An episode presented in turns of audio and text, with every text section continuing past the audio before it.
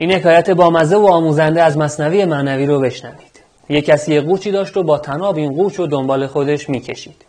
یه دزدی تناب قوچ رو برید و دزدیدش. اون مرد چون که آگه شد دوان شد چپ و راست تا بیابد کان قوچ برده کجاست. وقتی متوجه شد دوون دوون می‌رفت این ور تا قوچش رو پیدا کنه. همینطور که این ور اونور میدوید دید یه کسی سر یه چاهی نشسته و داره فقان و زاری می‌کنه. ازش پرسید گفت نالان از چه ای ای اوستاد. گفت همیان زرم در چه داد. گفت چرا ناله و زاری می‌کنی؟ یارو گفت کیسه پولم افتاده توی چاه. بعد گفت اگه بتونی برام درش بیاری یه پنجم از صد دیناری که توش بود و میدم به خودت. اون مرد خوشحال شد و با خودش گفت خب خدا رو شکر اگه قوچم رو دزدیدن خدا عوضش رو بیشتر بهم داد. با یه پنجم صد دینار میشه ده تا قوچ خرید. سریع جامعه ها برکند و اندر چاه رفت و از اون طرف جامعه ها را برد هم آن دزد تفت. دزد سریع جامعه ها و لباساش رو هم دزدید.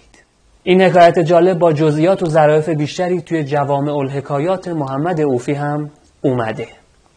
مولوی میگه اگه روزگار تا حالا عمر تو دزدیده دیگه بسه.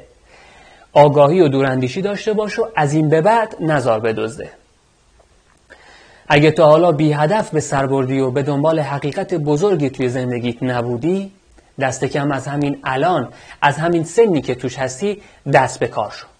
دست به کار شو و یه تصمیم بزرگ بگیر و هر چیزی که از عمرت باقی مونده رو با آگاهی مال خودت کن.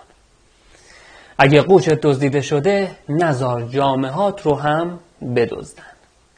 من علی کیانی فلاورجانی هستم. هر شنبه توی این کانال شکوفایی به کمک قصه ها و حکایت های ادبی مفاهیمی رو مطرح می کنم که به سادگی می‌تونه زندگی شما رو بهتر کنه.